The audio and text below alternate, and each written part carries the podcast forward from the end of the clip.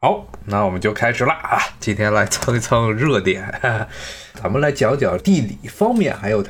更早的历史方面的一些情况。具体的呢，咱们来讲一讲中印啊边界啊最西端西段的这一个地区啊，它的历史的背景是什么样的啊？原来是为什么会在那个地方出现争议，以及呢，现在印度它那一边的情况。这是一个很有趣的一个话题，为什么这么说呢？咱们中国人一般对印度啊，其实绝大部分人啊，可能了解都非常的简单，人多，然后呢，各种开挂。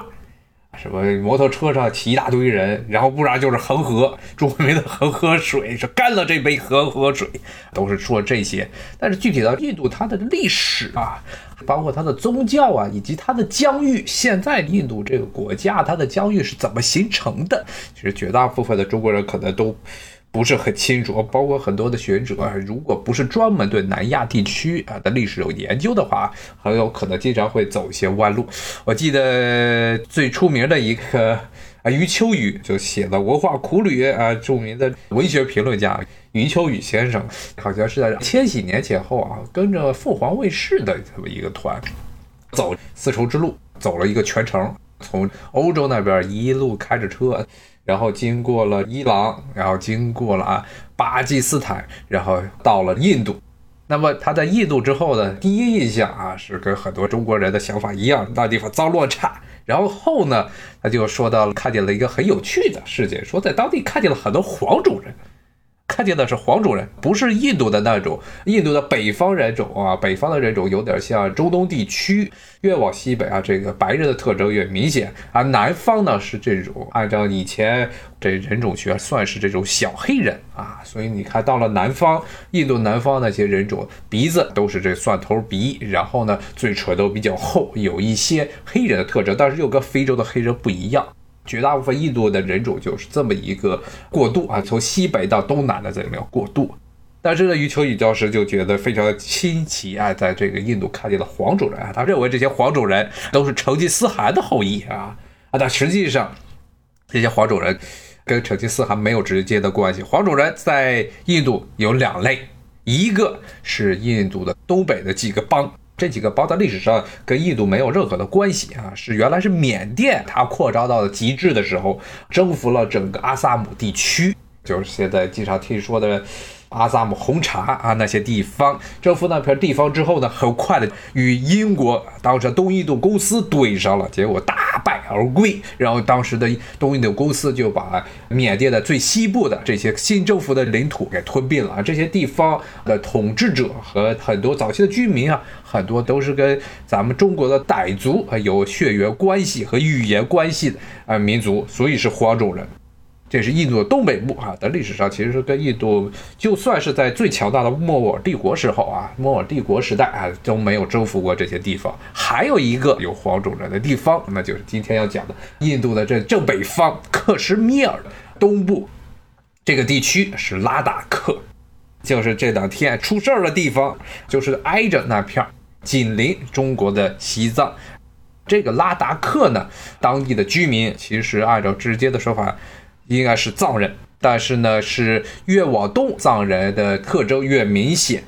拉达克最西部的卡基尔地区，实际上是藏人和印度人种的这么一个混血了啊，是这么一个情况。那这个地区呢，从历史上来看，拉达克从历史上来看，其实就是大藏区的一部分啊，而且是西藏很重要的一个文化据点，是拉达克，可以说是西藏文明。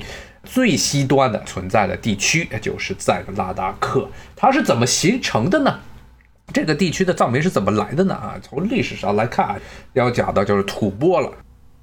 吐蕃帝国，它在唐代的时候，唐朝呢和吐蕃啊经常打仗啊。当时吐蕃从松赞干布呀统一了青藏高原之后，形成了一个强大高原的军事势力，跟唐争霸，尤其在西域啊、陇右这边打得不可开交。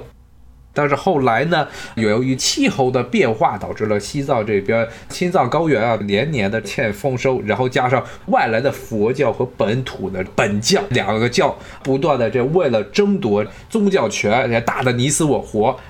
当时最后一任统一的吐蕃帝国的藏普，也就是吐蕃帝国这个皇上朗达玛，他是一个本教徒，他迫害佛教徒，结果被佛教僧侣给暗杀了。从此之后，吐蕃就陷入了内乱。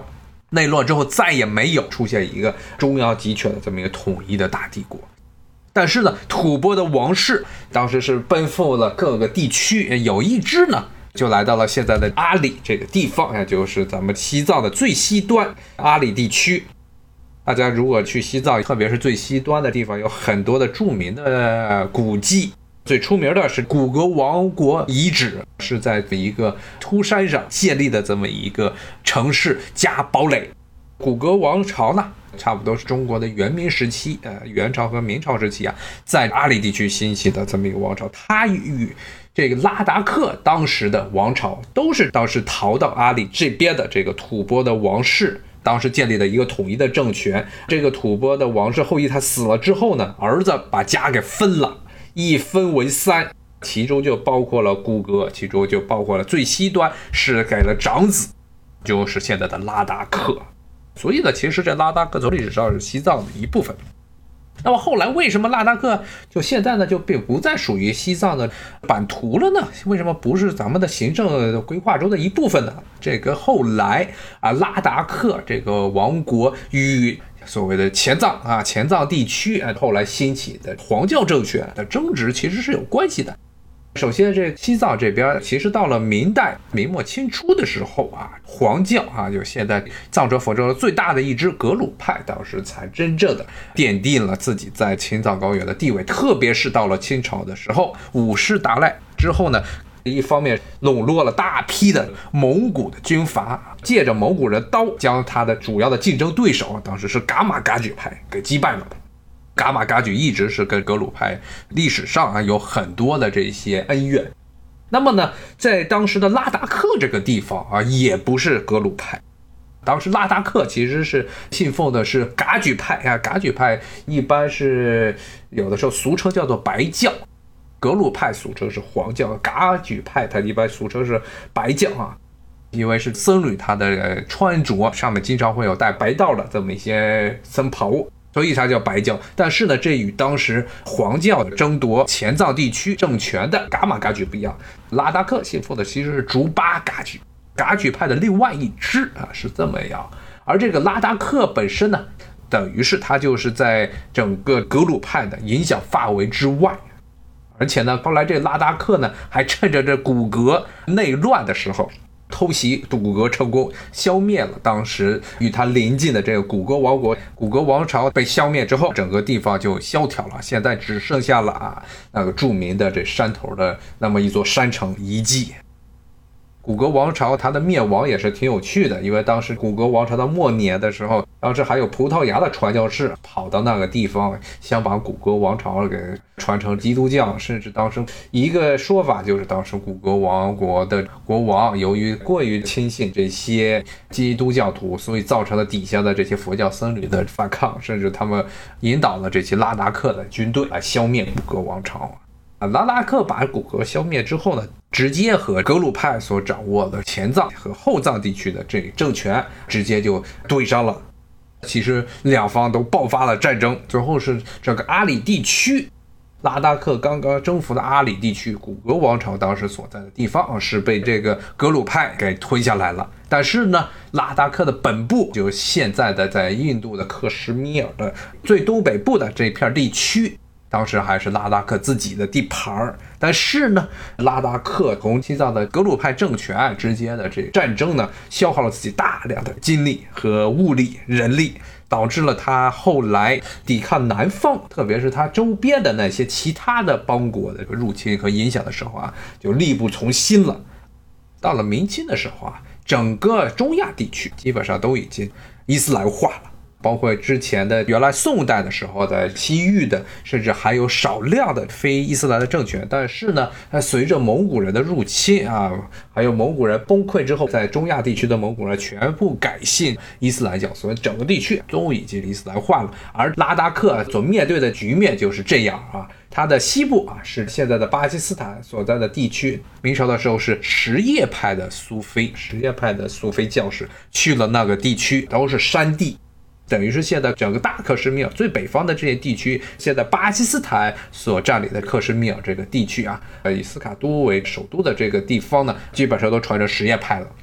然后呢，这个拉达克的南边呢，啊，又是克什米尔，真正的克什米尔。克什米尔实际上是一条河谷啊，与南边的这印度次大陆之间啊是有条山脉相隔的。这个地区啊，从历史上是印度文化的一个重要的地区，但是呢，到了明朝的时候，也是明清的时候呢，这地方也基本上都穆斯林化了。那么呢，当时呢，造成了一个拉达克与格鲁派啊，朱巴嘎举的这个拉巴克政权与格鲁派争夺这个阿里地区的统治权，结果导致了这些穆斯林政权开始向整个拉达克施压。后来有一个说法呢，是说是拉达克当时由于战败，国内内乱，可以说是直接是从吐蕃王室怎么直系传下来的啊。拉达克的国王啊，向这些穆斯林的埃米尔求援，想让他们借兵来镇压自己国内的这些反叛势力。结果达成一个协议，给兵可以，但是呢。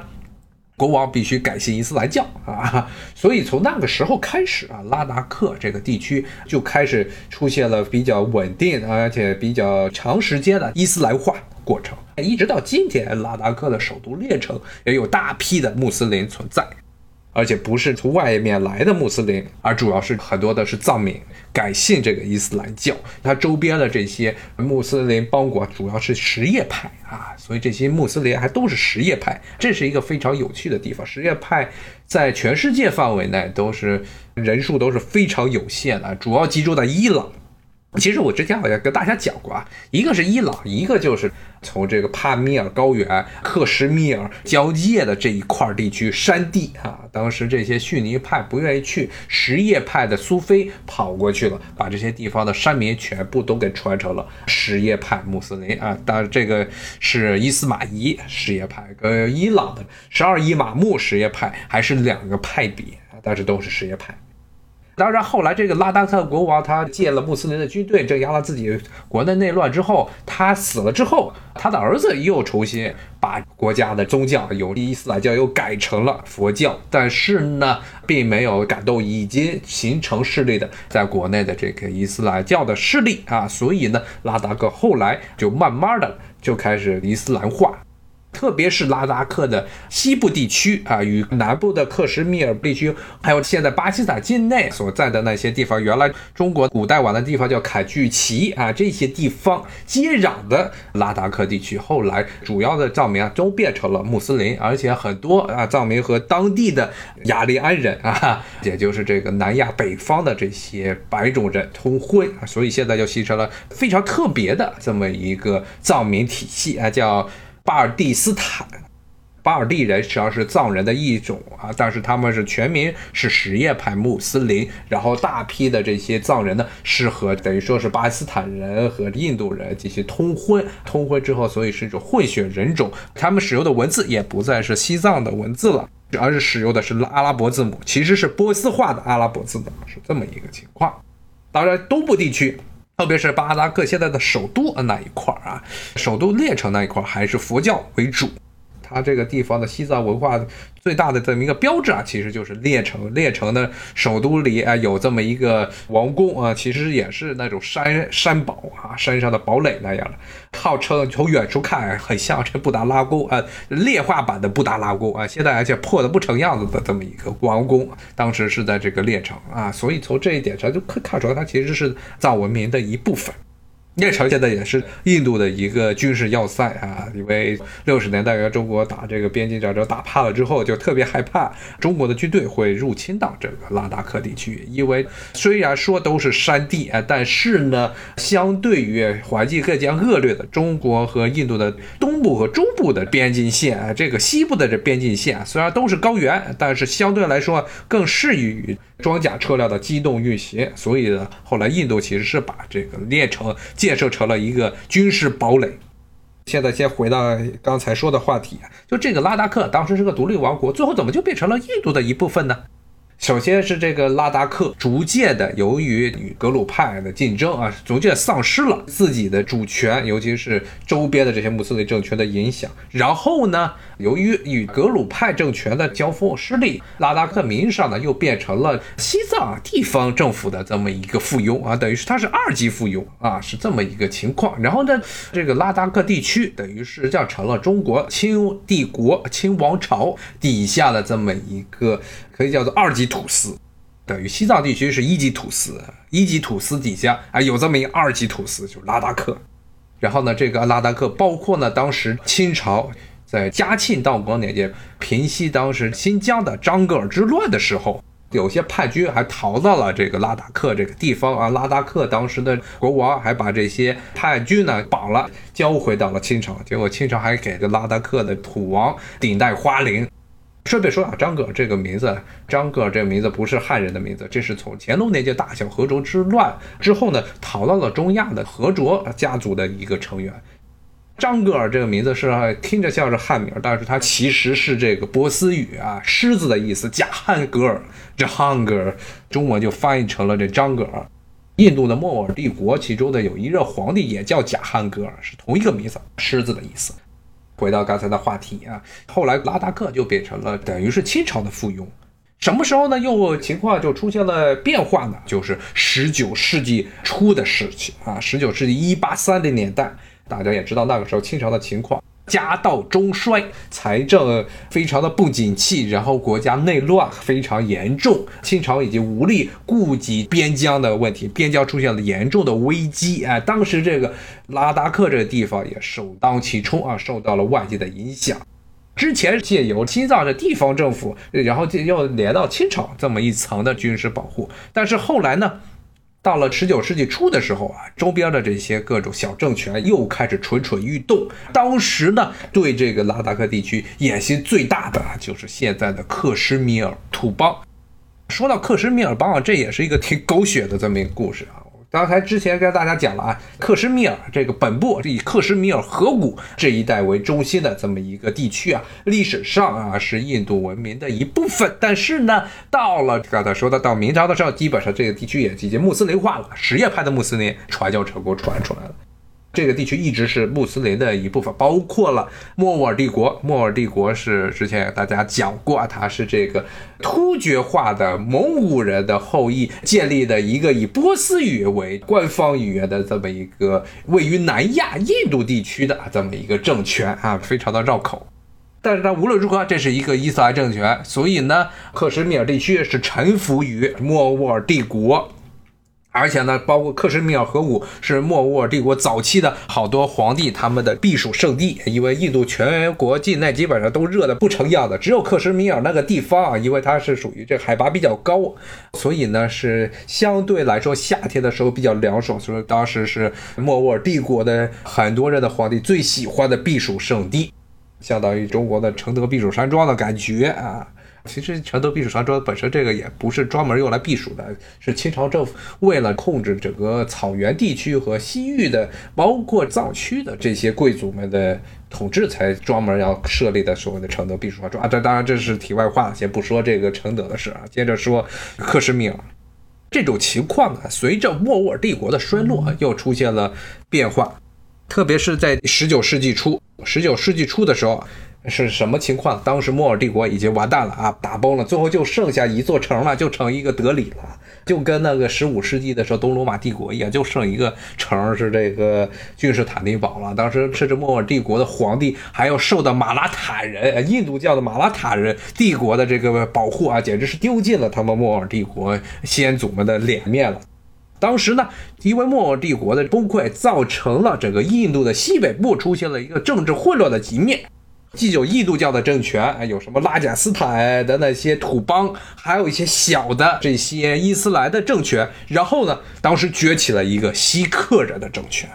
当时崛起锡特教，跟伊斯兰教、跟印度教都不太一样的这么一个新兴的宗教。当时是或者是结合了很多伊斯兰教和印度教的很多的元素。他们的领袖都叫做 Guru，现在一般翻译成导师。现在的旁遮普邦。印度的旁遮普邦，或者是巴基斯坦的旁遮普省，这两个地方原来都是一块儿啊，还有很多的锡克教的这些重要的圣地都在这儿，甚至因此呢，锡克教徒跟印度教徒一直是有冲突。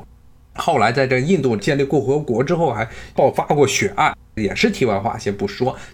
当时呢，锡克教兴起之后，就是借着当时莫卧儿帝国崩溃，后来阿富汗人又入侵南亚次大陆，然后又很快的撤回整个地区，特别是旁遮普地区啊，都是乱的一锅粥啊。这时候锡克教他们因为自己的高组织性，而且这是个非常尚武的教派，男人主要天天干的事情，一个是要留长发啊，把长发全部裹的一个大的的缠头肉，就是后来香港呀、上海的那些所谓黄头缠头阿三。绝大部分主要是指的这些锡克人，锡克人呢，而且是经常要锻炼，吃的特别的豪爽啊，然后锻炼，然后所以肌肉非常壮，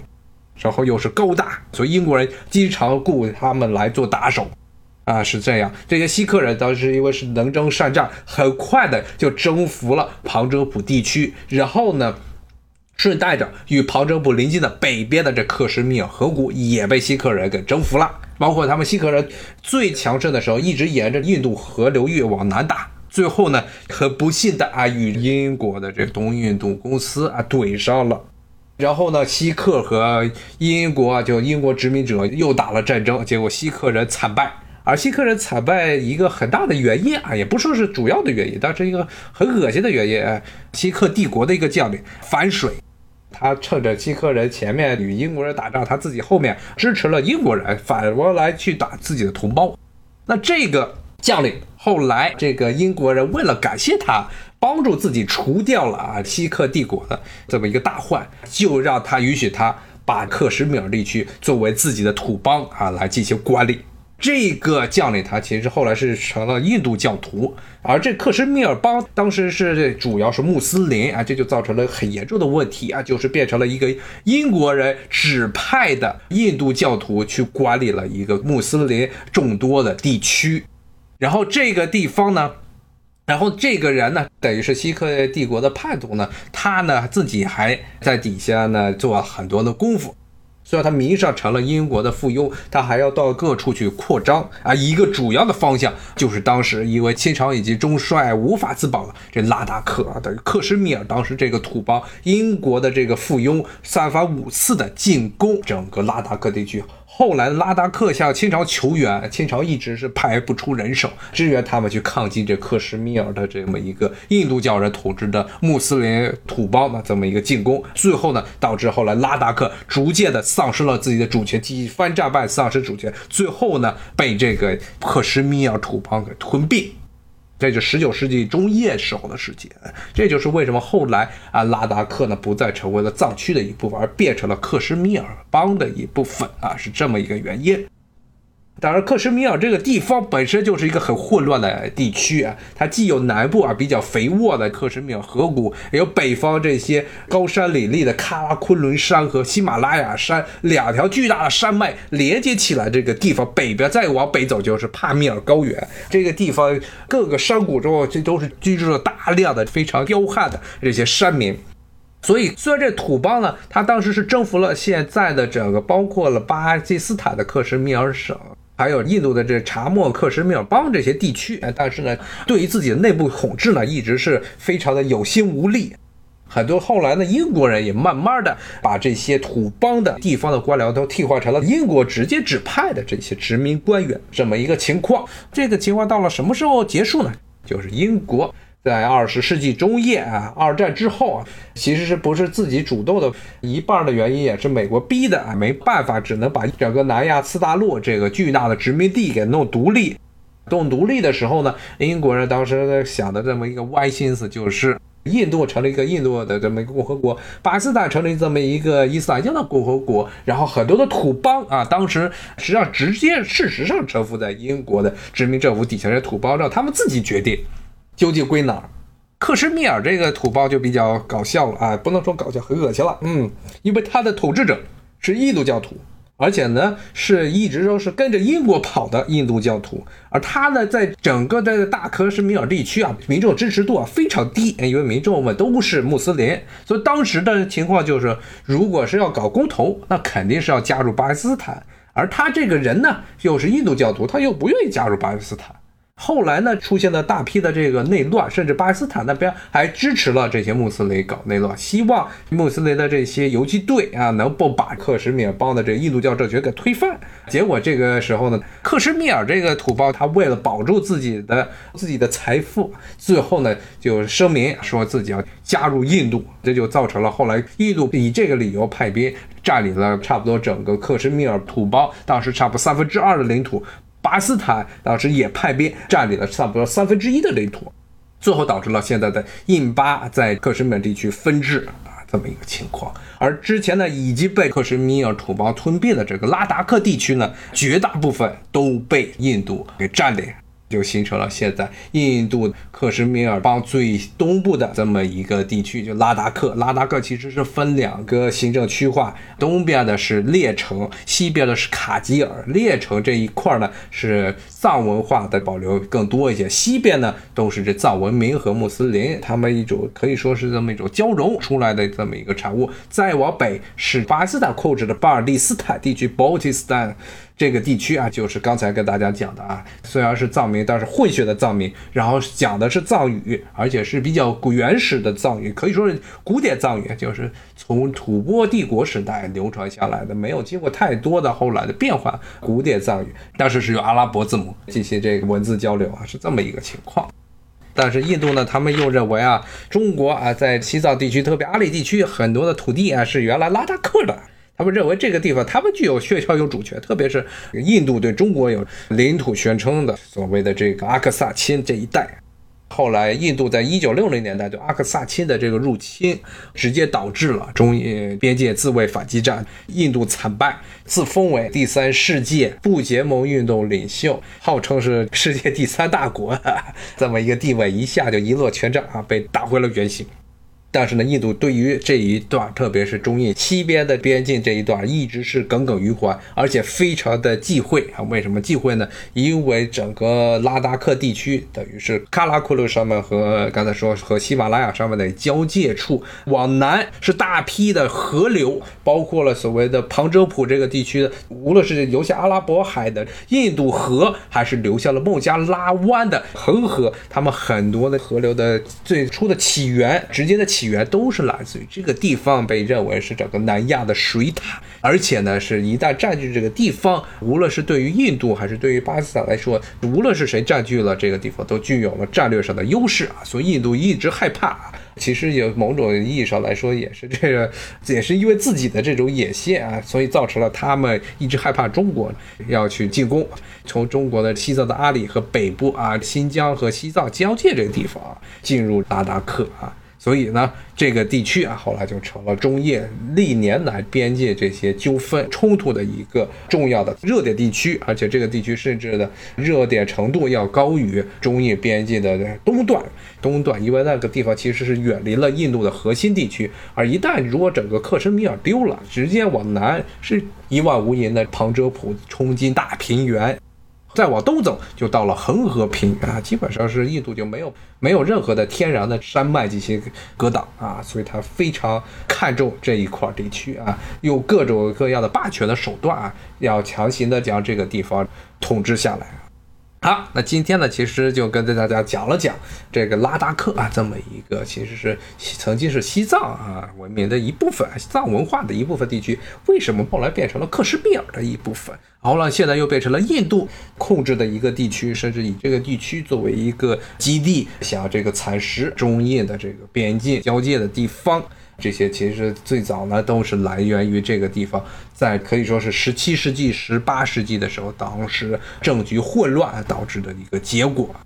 且不说这个拉达克地区啊，整个克什米尔地区现在都是处于一个非常混乱的局面，因为印度莫迪政府。是把这个地区的自治权给取消了啊，直接导致了当地一直到现在都是处于军事戒严的状态啊。大批的当地的穆斯林非常不满这个印度的中央政府啊，德里政府对他们的统治啊，所以武装暴动啊，一直都是当地的一个家常便饭啊。就在这个时候呢，而加上疫情，但是呢，还是要在中印边境上挑衅啊，最后啊，就导致了现在的这个局面。就是这样，好，今天咱们就讲到这儿，蹭了下最近的热点啊，跟大家讲讲这南亚的一些局势。其实南亚这个地方啊，真的是还有很多可以讲的，就像这个印度的东北部地区，其实要讲也可以讲上很久啊。这个东北部地区其实分离势力甚至比克里什米尔那边还要激烈，因为印度人是系统性的歧视黄种人啊，他们把很多东北部地区来的女人都当做妓女来看待，对当地是严重的种族歧视。啊，所以那个地区一直有分离势力存在，包括现在印度的东北呢好几几个邦啊，印度人都不准外国人，特别是中国人进入，就怕当地的人会起来反对印度的控制。好，谢谢大家，咱们就到这儿，拜拜。